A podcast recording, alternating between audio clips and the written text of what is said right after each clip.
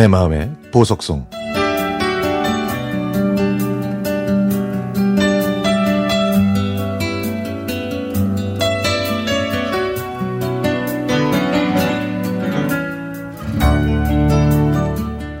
며칠 전에 집으로 택배가 왔습니다. 시골에 사시는 형님이 보내주신 쌀과 고춧가루였죠. 예전 같으면 아무 생각 없이 그냥 받았을 텐데, 이번에는 지난 1년 동안 형님이 흘린 땀과 눈물이 느껴졌습니다. 시골에 사시던 남편의 큰 형은 지난 1월에 갑자기 하늘나라로 떠나셨습니다. 67밖에 안 됐는데요. 그래서 혼자가 되신 형님은 홀로 시골에서 지내고 있습니다.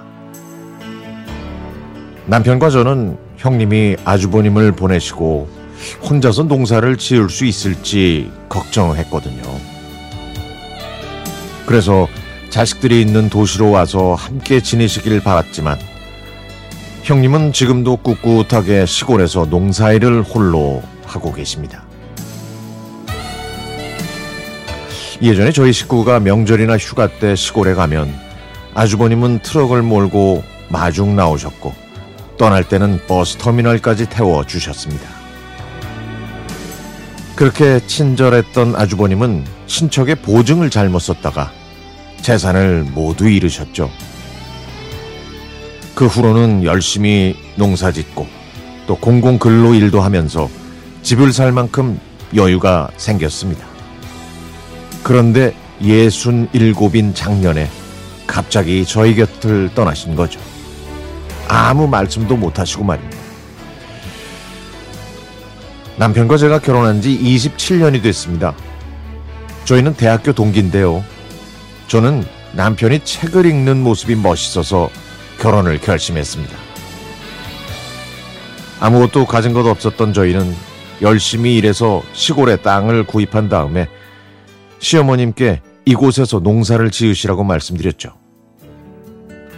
그랬더니 시어머님은 저희가 결혼할 때 아무것도 해준 게 없는데 미안하시다면서 눈물을 흘리셨습니다.